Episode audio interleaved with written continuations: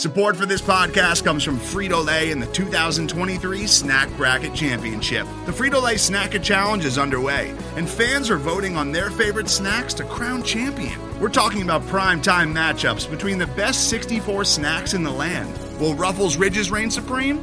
Can Doritos defend their dynasty? Or will Smart Food use their smarts for a surprise upset? Only you can decide. Get in on all the action for a chance to win up to $1,000 or a year's worth of snacks.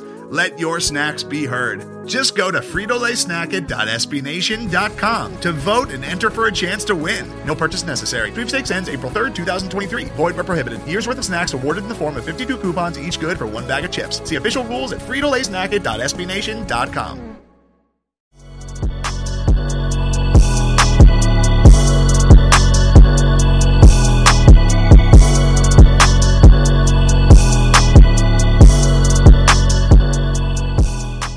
Welcome, ladies and gentlemen. Welcome back to another episode of Grizzly Bear Blues Live. I am your host, Joe Mullinax. Very excited to be with you once again. However, you're taking in the show on Apple, on Stitcher, on Spotify, Google.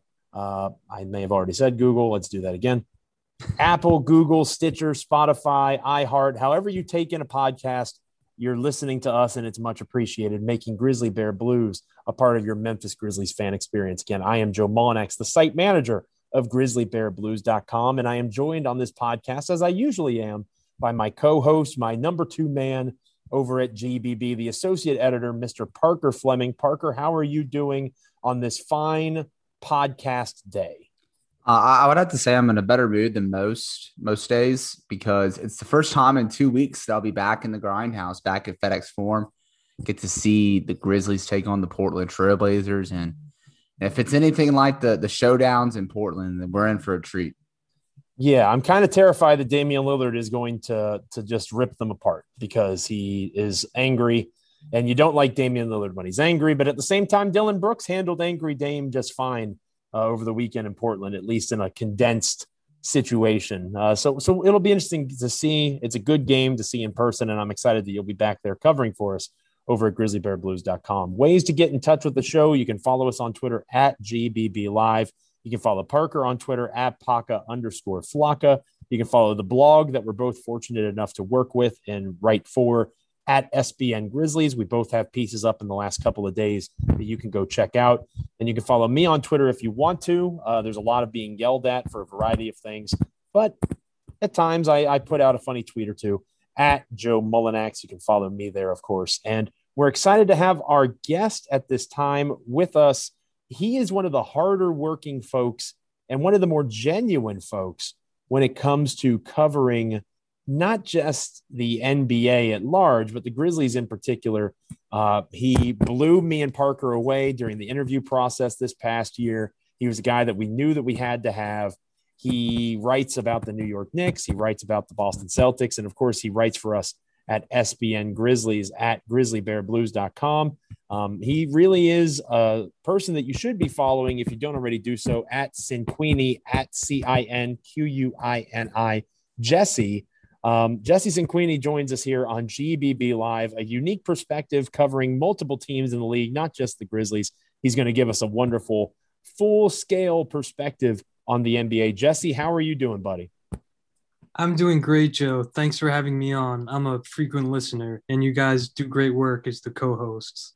Well, we appreciate that. That's very kind of you to say. And and Parker does a great job. He kind of has taken the podcast network and I've given him my vision. I've given him the skeleton and, and he's filled it in quite nicely. So uh, whether it's three and D core four, starting five, or or our show here, GBB Live, um, always content that you can be taking in with grizzlybearblues.com. And Parker, my young Padawan, as you have been trained up to say, content is king. Content king. is king. That's exactly right. Parker understands. So Jesse, Speaking of content, you put out a ton of great stuff, not just for us over at Grizzly Bear Blues, but again, we talked about the Knicks wall. We talked about Celtics blog. Uh, you've written for Def Pen Hoops, Hoops Habit, the Celtics Wire. You've been all over the place, and you've really been focused on the Eastern Conference more than anything. You know, your work with the Grizzlies is some of your.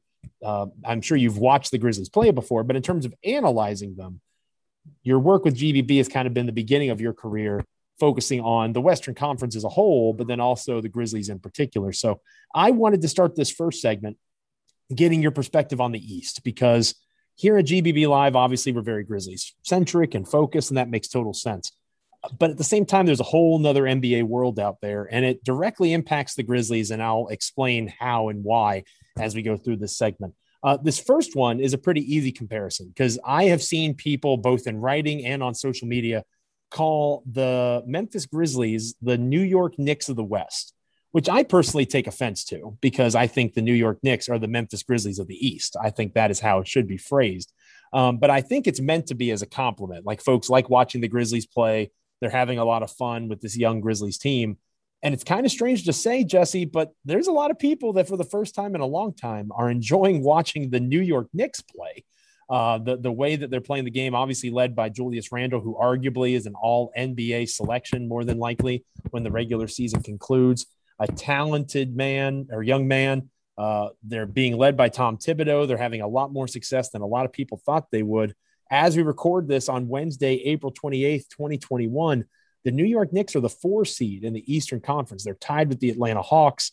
Um, they are two games in front of the Boston Celtics, who we'll talk more about here momentarily. It's pretty remarkable. There, there's a lot of surprises in the Eastern Conference this year, but to me, the New York Knicks are the biggest ones. Would you agree with that, Jesse?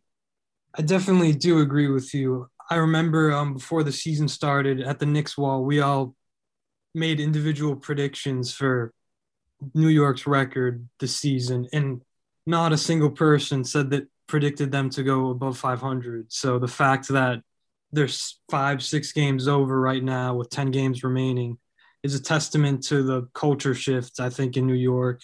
And it really starts with Tom Thibodeau. Um, just a def- defense first guy. Um, he's really instilled that that mentality up and down the lineup. Um, and he's kind of made it a, a rule that if you don't defend, you don't play extremely valuable to have that mentality. And we've seen some shades of that with Taylor Jenkins in Memphis. He's obviously prioritized defense, playing a certain way. It may be not in the you don't play way, because obviously Ja Morant is, is not the strongest defender this season, but he's still playing uh, a considerable amount, and rightfully so. But I think that you see the Grizzlies and Knicks connection in terms of the culture that's being established. So obviously, from the top down, you have a front office change in New York. You have a new head coach in New York a lot of those players are the same. You know, Julius Randle was on the team last year. RJ Barrett was a key player in the last couple seasons. I, I, think Reggie Bullock has all of a sudden become a, a very good player. He was kind of a throw in or, or, just a, a strictly sharpshooting end of the rotation kind of guy. He has gained a key role. So, how much of it is opportunity being presented to these guys? Is it like Memphis in that way, where you're given a shot and you get an opportunity to play the way Thibs wants you to, and and that emboldens you through the scheme? Is it really kind of that top down sort of situation where the front office of the Knicks sets the tone and everybody else kind of falls in? How are the Knicks doing it? Again, it's different from the Grizzlies because the Grizzlies are relatively young. New York is not old, but they have Derrick Rose. They have other players that are in the the mix for that team that makes it a unique situation when you compare it to the overachieving Memphis squad. Yeah, so um, I think the thing with Thibodeau is he really instills belief in his players. Um, I remember seeing a quote from Reggie Bullock a few games ago saying that, you know, Thibs is the first person to believe in me, like in a, in a quite some time. My last few stops, I haven't had a big role offensively, but he's encouraged me to shoot the ball and shoot the ball with confidence, and that's really paid paid dividends because uh, Reggie Bullock's been shooting the lights out as of late. Um, I think there's definitely similarities between the culture in Memphis and in New York. Um, the head coaches, the way that they, the way that they uh, kind of implement the culture is the same. I was watching the Knicks recently. I think it was the game against Dallas on ESPN, and the way that the Knicks just clear out for Julius Randle when he's out on the short wing or in the low post reminds me a lot of the grit and grind days with Zach Randolph. I don't know how much you got to watch of that, Jesse, but I know Joe is very familiar with that. Uh, so, I mean, obviously, I don't think Randle is Zach. I think Randle might be like a supercharged Zach Randolph. Randle is a much better passer. than Oh yeah, Randolph. well, much more willing passer than Randle. yeah, maybe that that might be a better way to put it. Sure. But uh, just Jesse, I mean, Randle's in his sixth, seventh season. He's 26 years old. Just talk about that leap from Randle and just how cool it's been to see him really become a guy that's a number one option on a playoff team. And I've even heard some national media members call him a borderline MVP candidate. Yeah, so I think he honestly deserves some consideration for most improved player as well, considering the player that he was last year to now. Um, he got a lot of flack for being kind of an inefficient player in New York. Um, he he didn't shoot well from three. He had a tendency to turn the ball over when double teams came his way. Um, he he had a tendency to force force shots inside when driving lanes weren't there. Um, the game's just slowed down for him so much. Um, he's a he's improved leaps and bounds as a passer. He's he's never he never appears stressed or uh, or uncomfortable m- m- passing out of double teams. He's nailing threes at a forty percent clip, um, dishing out six assists a game, grabbing a career high in rebounds. Um, just really doing everything out there for the Knicks. Um, and I would definitely pick him select him as an all NBA player. Um, I think he deserves that honor, and the Knicks wouldn't be anywhere near near where they are without him. The most improved player might as well just be given to him right now. I know Grizzlies fans will be frustrated by that and talk about Kyle Anderson.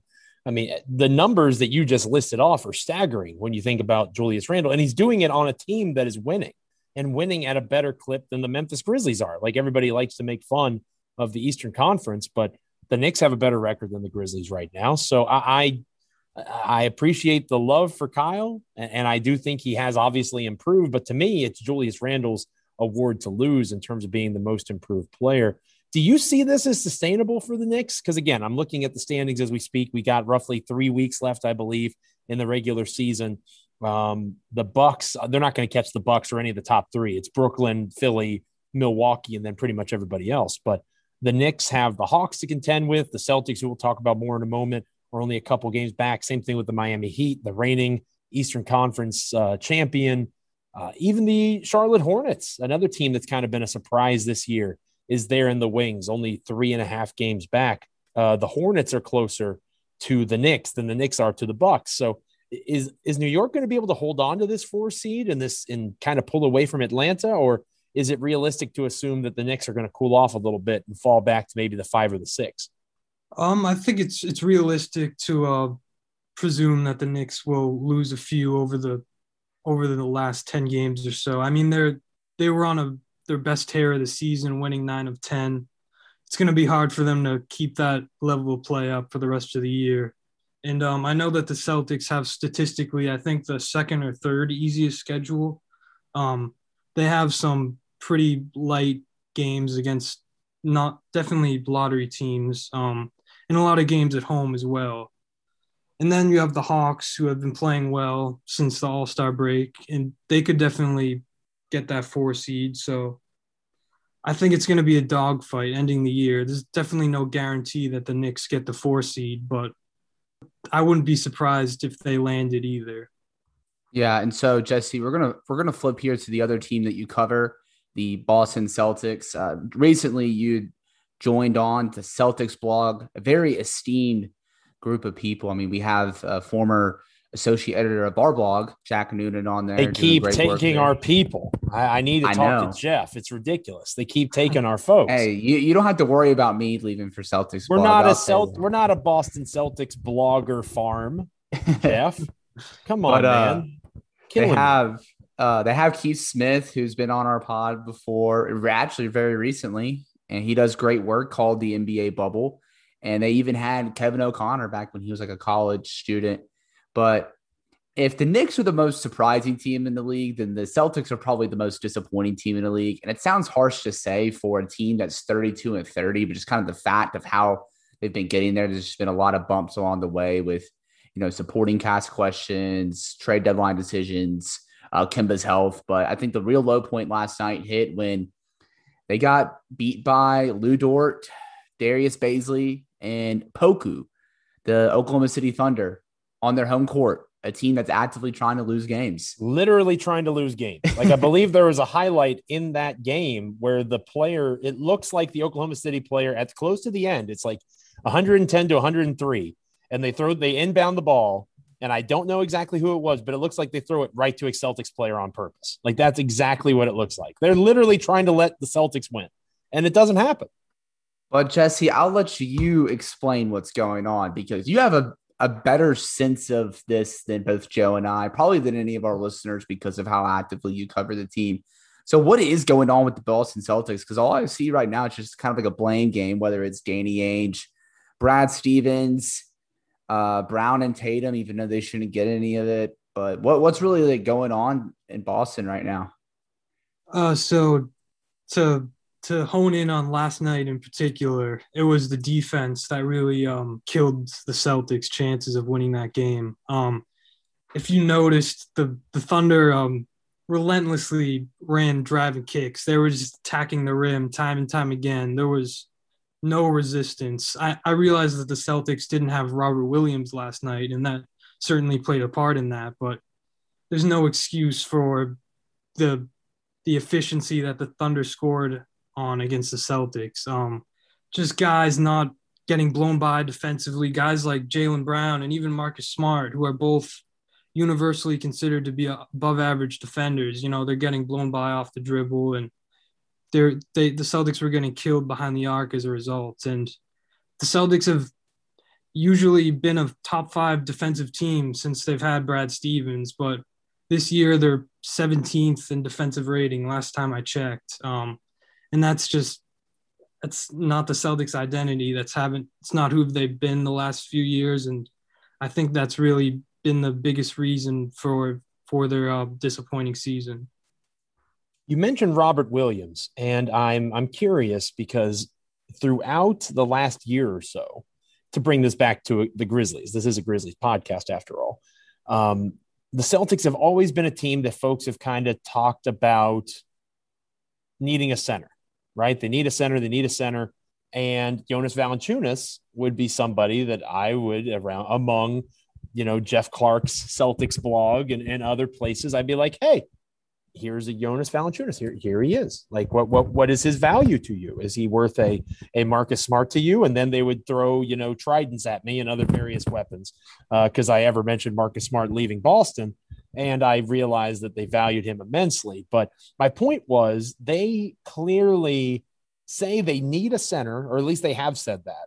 But then on the flip side, they aren't willing to give up pieces necessary to acquire said player. And that's kind of the Danny Ainge MO, right? And that kind of goes along with what Parker was talking about earlier, you know, always being this close. Oh, we're so close to making a deal. And and this time they brought in Evan Fournier, but apparently Nikola Vucevic was in that mix for the Celtics. And it was this close and it, and it didn't come into being.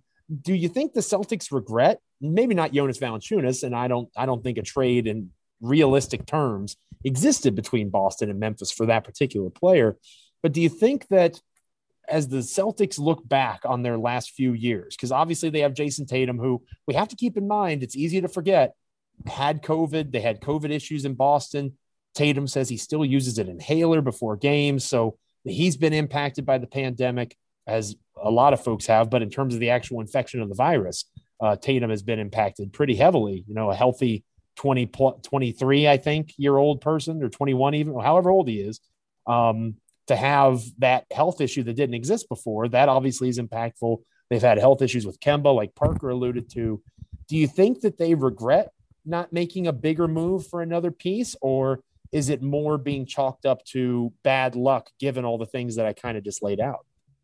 Yeah, so I think I know that the Celtics value Robert Williams very highly. Um, just as well, I, I shouldn't say I know, but a general sense is that they value him, him highly. Um, and he's obviously had a standout year. And um, I'm not sure how if they view Robert Williams as someone they'd give up in a trade for Vucevic. I'm not sure if that would have happened. Um, just just because of um, what the Celtics have said recently. Brad Stevens and Danny Ainge have both said that Robert Williams is part of this team's future. Um, I don't think they're going to trade him unless some they get an offer that blows them away.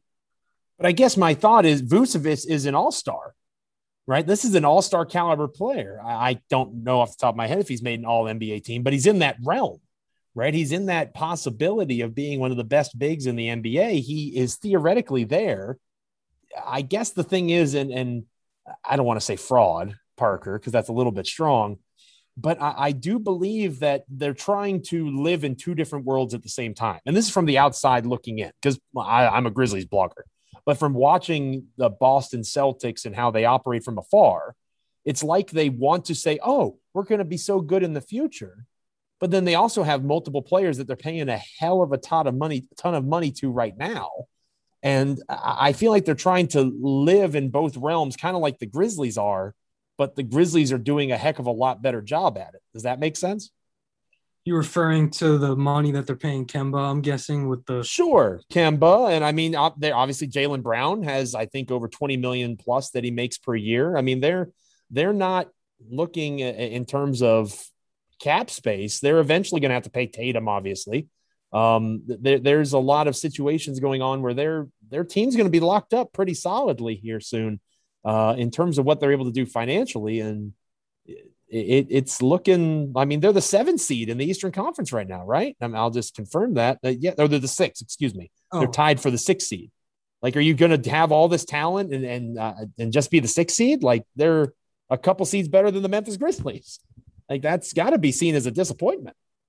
It is, and I'm sure they'll Danny will explore um, options. Whether he actually makes a deal is remains to be seen. But right, right, like like he always does, I'm sure he'll explore the waters.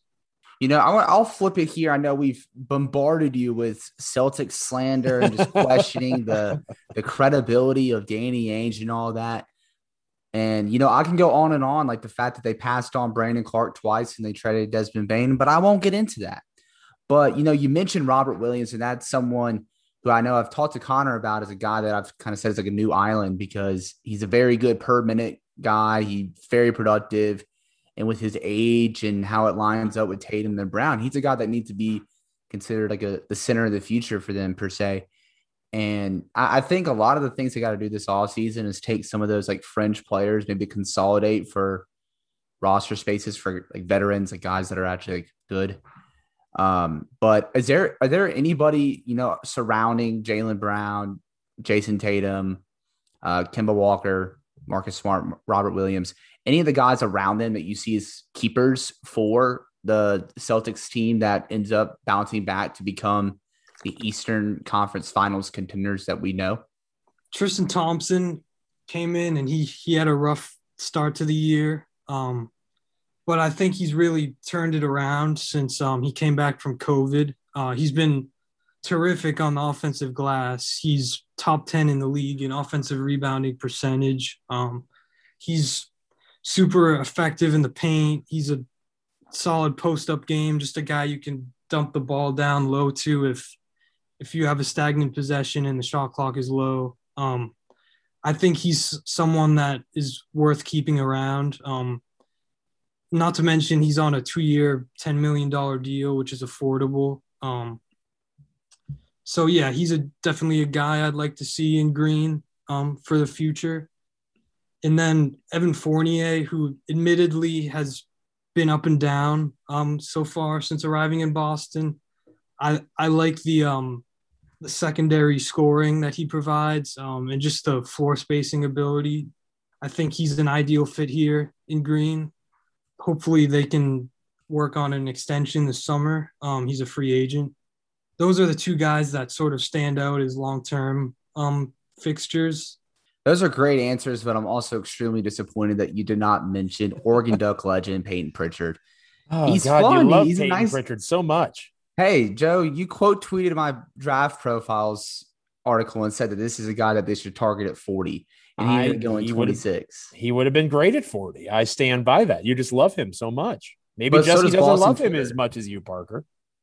Boston Twitter loves him too. So I, I was just expecting a Payton Pritchard answer there. Pritchard's, I'm a fan of Pritchard. Maybe not as much as some, but he had a great game last night too. Probably his best of the season. And he just signed a Nike deal. Apparently, things are going pretty well for old Payton Pritchard. I didn't, I didn't see him as the Nike deal type, but hey, may, maybe I need to pay more attention to Payton Pritchard. Uh, we're talking with Jesse Cinquini again. I can't stress enough; he does a fantastic job for us over at GrizzlyBearBlues.com. But that's not the only place that he writes. He also writes all sorts of different things for the Knicks Wall, Celtics blog. Uh, he's a tremendous NBA mind, but we're going to get back to the Grizzlies in particular in our next segment. It's me and Parker Fleming chatting with Jesse about the Grizzlies' current state of things in the playoff picture and how the rotation is going to shake out now that the team is finally healthy. Uh, it feels like they haven't been healthy in a long time because they haven't been. A uh, chance to enjoy the fruits of that coming up next here on Grizzly Bear Blues Live. Don't go anywhere. Welcome back, ladies and gentlemen. This is Grizzly Bear Blues Live. I am your host, Joe Mullinax, joined by my co host, Mr. Parker Fleming. And we are joined at this time by at Cinquini, C I N Q U I N I, Jesse on Twitter. He contributes for us over at GBB. He also writes for the Knicks Wall Celtics blog. In the first segment, we talked a lot about the Eastern Conference and the two teams in particular that seem to be going in different directions, at least in the here and now. The Knicks moving on up and the Celtics dropping back, perhaps somewhat inexcusably, uh, as we alluded to in the previous segment. But now let's get back to the Grizzlies and let's take a look at the standings on their end with the season ending here in a few weeks. Uh, Memphis very solidly in the play in. My goal for them all season was for them to be in the play in tournament, and that's exactly where they are. They're four and a half games in front of the Pelicans entering Wednesday night's action. They are one and a half games behind the uh, the port the Trailblazers. They obviously play Wednesday night, big game there. They're two and a half games back of the Dallas Mavericks, and don't look now, but they are four and a half games back of the Lakers for the five seed. It sounds crazy to bring that up, but they are roughly the same games away from the Lakers that the Pelicans are to the Grizzlies. So if anybody wants to talk about the Pelicans getting up to the eight seed, it shouldn't be that uh, ludicrous to talk about the Grizzlies getting up to the five. I don't think Memphis is going to do that, and we'll end the show with that uh, with our GBB live question of the day. But there's no denying that the Grizzlies are solidly in the play-in tournament uh, as of this recording, and uh, barring some epic collapse, Jesse, they're going to stay there. Um, in your experience diving into the Grizzlies, because again, you're relatively new to covering the team in this way. What do you take away most from your first season watching Memphis play, seeing that culture that we were talking about, the way that they're building it with Taylor Jenkins, obviously Ja Morant, Dillon Brooks. There's a lot of moving pieces and parts to what's being built in Memphis. It's a rebuild that in year one, they made the play in game against Portland. Obviously, there's a rivalry of sorts developing here. In year two, they are in the playoff conversation. Again, they're two and a half games back of Dallas and being clear of the play in entirely. So that's not a completely ludicrous thing to bring up either. The, the, idea that they could catch the Mavericks if things cool off for Dallas. So the, the Grizzlies apparently are the best rebuilding team in the history of the National Basketball Association. Uh, but they're they're doing pretty good work. They're overachieving, and with you know 12 games or so to go, they have a lot of work to do to hold on to that spot. But just in your initial experience watching the team and seeing them grow in this first season with you with us at GBB, what are some of your just basic takeaways from this current iteration of Grizzlies basketball? Um, so I think the number one takeaway is from watching this team is just the depth. I think this team is arguably the most deep team in basketball, um, one through 10. Um, there's just guys that can have like that can go off and score 15, 20 every night, whether it's Desmond Bane, Grayson Allen, De'Anthony Melton, Dillon Brooks. Um, the list goes on. Um, just the ability of this team to respond when others are out, just to take on higher roles than they're usually accustomed to when needed. Um, it just speaks to the culture of that Taylor Jenkins has instilled. Um, it's a winning culture that's forming in Memphis, and it's been a pleasure to see just how this team has been able to respond from controversy. I mean, from um, injury setbacks and COVID. Um, they've been able to withstand all that and still have a successful season. And they're just getting starting to get healthy, which is a plus. The health thing is obviously a major piece, and we'll talk more about that here in a moment. But I, you get a chance to watch so many more NBA games because of who you cover, especially like we talked about the Eastern Conference in particular in the previous segment. when you look at Brad Stevens, you look at Tom Thibodeau, you look at Taylor Jenkins. Taylor Jenkins is the second youngest coach in the NBA. What are some things? Because Thibodeau is seen as a pretty good NBA coach. Brad Stevens is considered one of the best NBA coaches, maybe incorrectly with all the slander that Parker was throwing in the first segment. Maybe he wants to attack Brad Stevens too. Um, but at the same time, uh, you know, when you look at two coaches that most folks would probably put in front of Taylor Jenkins at this stage of his career, what are some things that Jenkins has really kind of stood out as you've watched Thibs, you've watched Stevens? Jenkins, how does he differentiate? What does he use that Stevens and Thibodeau have had success with? You know, just your overall takeaways from the coaching aspect of it too. Number one, Coach Taylor Jenkins seems like a super positive guy. Um, he seems he's he's always applauding the Grizzlies for their effort, even when they come up short. Um, he's a guy that seems to be never too high, never too low, which is a great mentality to have if you're an NBA coach, especially with a young team that's still learning and developing and hasn't reached their peak yet. As far as X's and O's go, I I've definitely recognized that the Grizzlies are drive and kick centric. Um, they run that a lot, especially with Ja in the game. Um, and too much success, it helps to sp- spread the floor and get shooters open. Um, that's what I've noticed. Um, just the how, how often the Grizzlies attack and how often they drive and kick out to open three point shooters. Co- Coach Jenkins has a, a, fascinating problem on his hands to start uh, the playoff push, really. And that's a fully healthy ro- rotation for the first time all season. There's not anybody on the injury report. I'm going to knock on wood because I don't want anything to happen.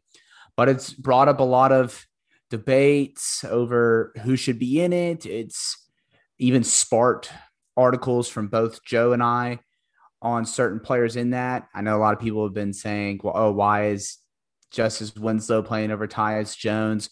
We're now seeing why is Brandon Clarke playing over Xavier Tillman, which is about made my head explode. But I wrote about Xavier Tillman yesterday and just how his play in April really made him more of a guy where before he was an easy cast off from the ro- a healthy rotation. And now it was like, okay, which combinations can we unlock to make sure he can still play from afar? Uh, what what do you make out of the rotation decision? And just is Coach Jenkins making the right call with who he's rolling with right now? Oh, so yeah, to talk about Tillman, um, his efficiency um, on that, like like you pointed out on Twitter, his efficiency from that floater area, that short mid range, is what stood out to me lately. Um, he's basically been automatic from there, um, and as like a as a roller, he's just he devastates defenses, kind of like how Brandon Clarke did in his rookie year. But Clarke is admittedly disappoint been a little disappointing, at least in my eyes. Um, I thought he had the makings of a, a, future star after his rookie year. It's, it's how it came off to me. Um, he was incredibly efficient, uh, solid help defender. Uh, he's still a quality rotation player. He just hasn't made the leap that I thought he would. Um, but as far as the rotation goes, I'm I'm a fan of what Jenkins is doing right now. Um, obviously, he's in a tough spot, having to juggle between a lot of different guys that are talented and do different things that impact winning. Um, it's hard to manage all those talents, but he's done as good a job as I think you can. When you look at the rotation, Jesse, and you kind of work through, as I did in my piece for Wednesday, kind of building up how you how you would see it. And you ask 10 different people and you'll get 10 different responses. That's what happens when you have the quality problem of quality depth. Like it's a good issue to have to have all these guys that can play and trying to figure out how to fit them in. Like you could make an argument that you remove both rookies right? Rookies that are inexperienced in the nba if you're truly trying to make a playoff push you know desmond bane and xavier tillman might make rookie mistakes you can make that argument. Lionel Hollins sure as hell would have made that argument. Maybe even Dave Joerger would have made that argument. Um, and JB Bickerstaff too. Shelvin Mack might be playing instead of Desmond Bane if JB Bickerstaff were still the head coach. Um, you could make the argument that it should be a meritocracy. because you just talked about how Brandon Clarke has been struggling. Xavier Tillman has been a better basketball player for a longer stretch of time this season than Brandon Clarke has this season. I would argue that Clarke was better the previous year than Tillman is now, but that Clarke hasn't shown up yet, at least not consistently in the 2020 2021 campaign. Same thing with Justice Winslow. In a meritocracy, if you're putting somebody in that deserves to be there based off of the quality of their play, Justice Winslow's been a very good defender, but offensively, he's been what's the word? Abhorrent? Is that maybe the right word to describe it, especially shooting from range? Tyus Jones is one of the most efficient players in the NBA when you combine assist uh, with turnover ratio. And you look at that number and you look at how Tyus plays, even though he's not shooting particularly well either, at least he protects possessions. You're betting on potential with Clarke and Winslow as opposed to the production that Jones and Tillman have provided. So you can make that argument. You can make an argument when the starting lineup, Jaren eventually will return to the starting lineup. In my version of the rotation, I would have Jonas as a reserve, but that's not going to happen. Jonas Valanciunas is going to more than likely be a starter, and Jaren will start next to him. And now you're looking at Grayson Allen or Kyle Anderson coming out. Well, who do you mix and match with once the rotation changes there? There's so many different combinations that you can look at. Um, I'm curious, Jesse. I, I'm not going to ask you to do all of it because it took me some time to do it myself. But if there was one thing in particular that you're looking at Jenkins doing now that you would make a specific change with regard to, and Parker, I'll ask you the same question here in a moment. What would it be? Like one thing, because again, right now the rotation it appears to be Ja, Grayson, Dillon, Kyle, Jonas starting. It's not always going to be that way. Jaren will eventually be a starter, but Kyle, assuming, will still be in the rotation. He's had a very good year. And then the reserve unit is Justice, Bane, you've got Melton, you've got Clarke, and you've got Jaren. So those are the 10 guys playing right now. What changes among those 10 would, or what one change I should say, would you make among those 10? Would you replace one with a Tyus Jones and a Z or, or a Xavier Tillman? Would you keep it the same? I know you said you like it. Is there anything that you would switch up? Some Grizzlies fans might not love this, but I think I would put move Grayson Allen to the bench when um Jaren Jackson Jr. returns to the lineup. Okay, fair enough. So you would move Grayson Allen. So you would go Ja, Dillon, Kyle, Jaren, Jonas. I would. It's a little bit of a big lineup. Yeah, I like the bigger size, and I, I do think that's one of the arguments for Justice Winslow at the point right now, right? Uh, he's bigger than Tyus and a little more defensive versatility. What about you, Parker? What would you do, if anything, to the current state of things with the rotation? Uh, I don't. I don't want any bit anybody on uh, Grizz Twitter to to hate me for this, but and I'm not 100 percent dedicated to this. For one, to bounce off Jesse's point, I like the idea of moving Grayson Allen to the bench, especially if he doesn't regain his shooting form from Right. basically all season long. Mm-hmm. Uh, I, I don't also think there's anything wrong with having a good six man like like D'Anthony Melton. I mean, we've seen Sure. it be a successful formula for title contenders over the past years. Um, but I would look to stagger more minutes with Ja and Justice Mm. because I, it really we had this conversation sparked yesterday with good friend of mine, uh, Connor Dunning at 92.9. And the Ja Morant and Justice Winslow lineups are really good. They outscored their opponents by 7.5 points per 100 possessions when Ja and Justice are on the court. And when you take Ja off the court and you have just Justice, it's a dumpster fire. They get outscored by 18 points per 100 possessions.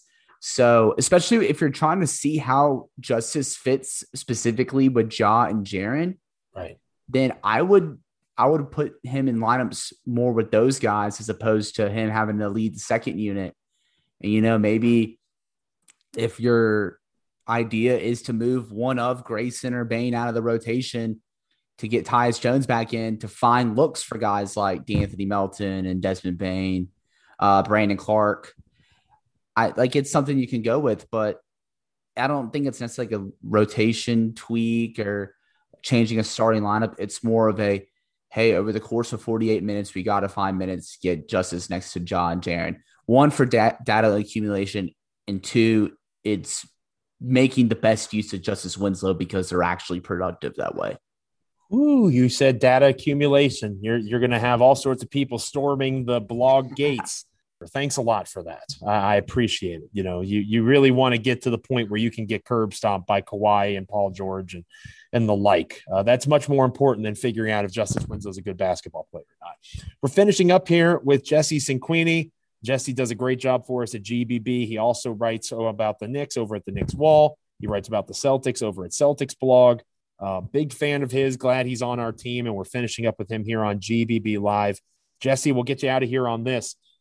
The question of the day Where will the Grizzlies finish in the playoff picture when the regular season concludes? The four options were seven seed or better, eight seed, where they currently reside, nine or 10 seed, and then out of the play in. Nobody out of the 76 folks that voted said that they would be out of the play in. I think that's fair to say at this point. They will certainly be playing some semblance of postseason basketball, barring an epic collapse uh, of pretty substantial proportions. Uh, the thing that surprised me most from the poll, Jesse, was 42% of people think that the Grizzlies are going to move up to the seven seed or better. That would mean that they'd have to pass Portland, who they're a game and a half behind right now. I know the Grizzlies have an easier schedule, but still, that seems like a, a tall task to me. They are currently tied in terms of record with the Spurs for that eight seed. I, I kind of see them hanging around that eight, nine kind of conversation. Uh, the leading vote getter in the question of the day poll was staying in the eight seed at 48.7%. 42% of people felt that they were going to move up to the seven seed or even be better than that only 9% of folks had them getting down to the nine or 10 seeds. So I'm curious, Jesse, do you see them moving up in the standings over these last 12 or so games? Do you see them moving back in the standings or do you see them essentially staying the same? Um, yeah, so I don't see, I don't anticipate much movement either way. I think this is basically where the Grizzlies will land at that eight seed. Um, I know that Spurs are right on their heels and Golden State's only a game back. I like the way that the Grizzlies have played as of late. As far as moving up, I just don't think anything past seven is achievable or realistic. When you look at the Mavericks, who are two and a half games above, and the Lakers, who are four and a half, the Grizzlies are going to have to go on some kind of tear to end the season if they want to make up ground. And the Mavericks are just a better basketball team. I think that's okay to say. You're allowed to say that out loud. They have Luka Doncic. He's he's one of the best five to 10 players in the NBA at this stage. So I think you're allowed to say Dallas is just better right now. Doesn't mean they always will be. But again, you know, I, I, am very much agnostic when it comes to this season. If they move up, that's great. If they move back, that's great. I voted for the eight seed option. I'm with you, Jesse. I think they're pretty much going to stay the same. Parker, what about you? Do you think they're going to move up seven or better? Do you think they're going to fall back or are they going to stay where they are? Um, I voted for eight honestly, I, I can see it being seven because Portland struggled as of late. Uh, they're three and seven in their past 10 games. But also, too, if you look at after tonight's game, they have Orlando twice, New York at home, and in a, a three game stretch where they're playing Minnesota, Detroit, and Toronto. Um, you may end up getting lucky too with New Orleans resting players because I don't think they're in the play in really anymore. So they, they can move up to seven just because of the schedule difficulty that they have or lack thereof. Uh, I think for the sake of our sanity, I would like to see them get seven or better, just because I don't I don't really want to see people say that this season's a failure if they are in the play-in slash they end up having to face Dame one playing game and Steph another. That just kind of sounds like hell to me. So I I would I would bank on, even though I voted eight on the poll, looking at like the schedule and just kind of like how they're playing thus thus far, I'm gonna go with seven or better. I do think it's more likely that they move up than move back. That that would be my stance. I still think they'll kind of settle where they are because they'll probably finish, you know, again, if they have about 12 or so games left, they'll probably finish with a seven and five kind of record. Um, and that would probably put them right in the same mix where they're currently sitting. I could see them moving up more than I could see them falling back. I don't think they mm-hmm. fall back to the 10, for example. But like you said, you're you're in a spot where you have the challenge of in a play-in environment. If the play-in were today, the Warriors would be playing the Spurs and the Grizzlies would be playing the Trailblazers. Memphis would have to win to avoid playing probably Steph Curry in a winner take I, I don't want that at all. That, that's yeah, terrifying. That sounds awful. Like I, I like Dillon Brooks. I think he's a good basketball player. I know it's popular to think he doesn't think, or they, excuse me. I know it's popular to think he's not a good basketball player at times. I think Dillon is a good player. I don't want to see him trying to defend Steph Curry in a winner take the eight seed scenario. I, I don't see that ending well for Memphis in any way, shape, or form this particular season. So, and our mentions would be on fire because of it. Yes, yeah, that's exactly right. Especially yours, especially yours, Parker. You know whose mentions wouldn't be on fire? Jesse Cinquini, because he doesn't have any hot takes about Dillon Brooks. He just has solid NBA takes across the board on the Boston Celtics, the New York Knicks, and of course our Memphis Grizzlies over at GBB. Make sure you're following him on Twitter if you don't already do so at C I N Q U I N I. Jesse, he does awesome work for us, and we're very excited that he is with grizzlybearblues.com. Jesse, thank you for your time, buddy. We'll have you back on down the road. Thank you so much, Joe. I, would love to be back sometime. Absolutely. Jesse did a great job. Thank you so much. Thank you guys for listening. However, you're taking in the podcast, Stitcher, Spotify, iHeart, Google, Apple, all the different ways that you can listen to the GBB Podcast Network. Make sure you're subscribing, rating, reviewing. Make sure you're checking out grizzlybearblues.com every day for all sorts of content as the playoff push continues. So for Jesse, for Parker Fleming, my great co-host, I am Joe Mullinax. Grind forth, Grizz Nation. This is Grizzly Bear Blues Live.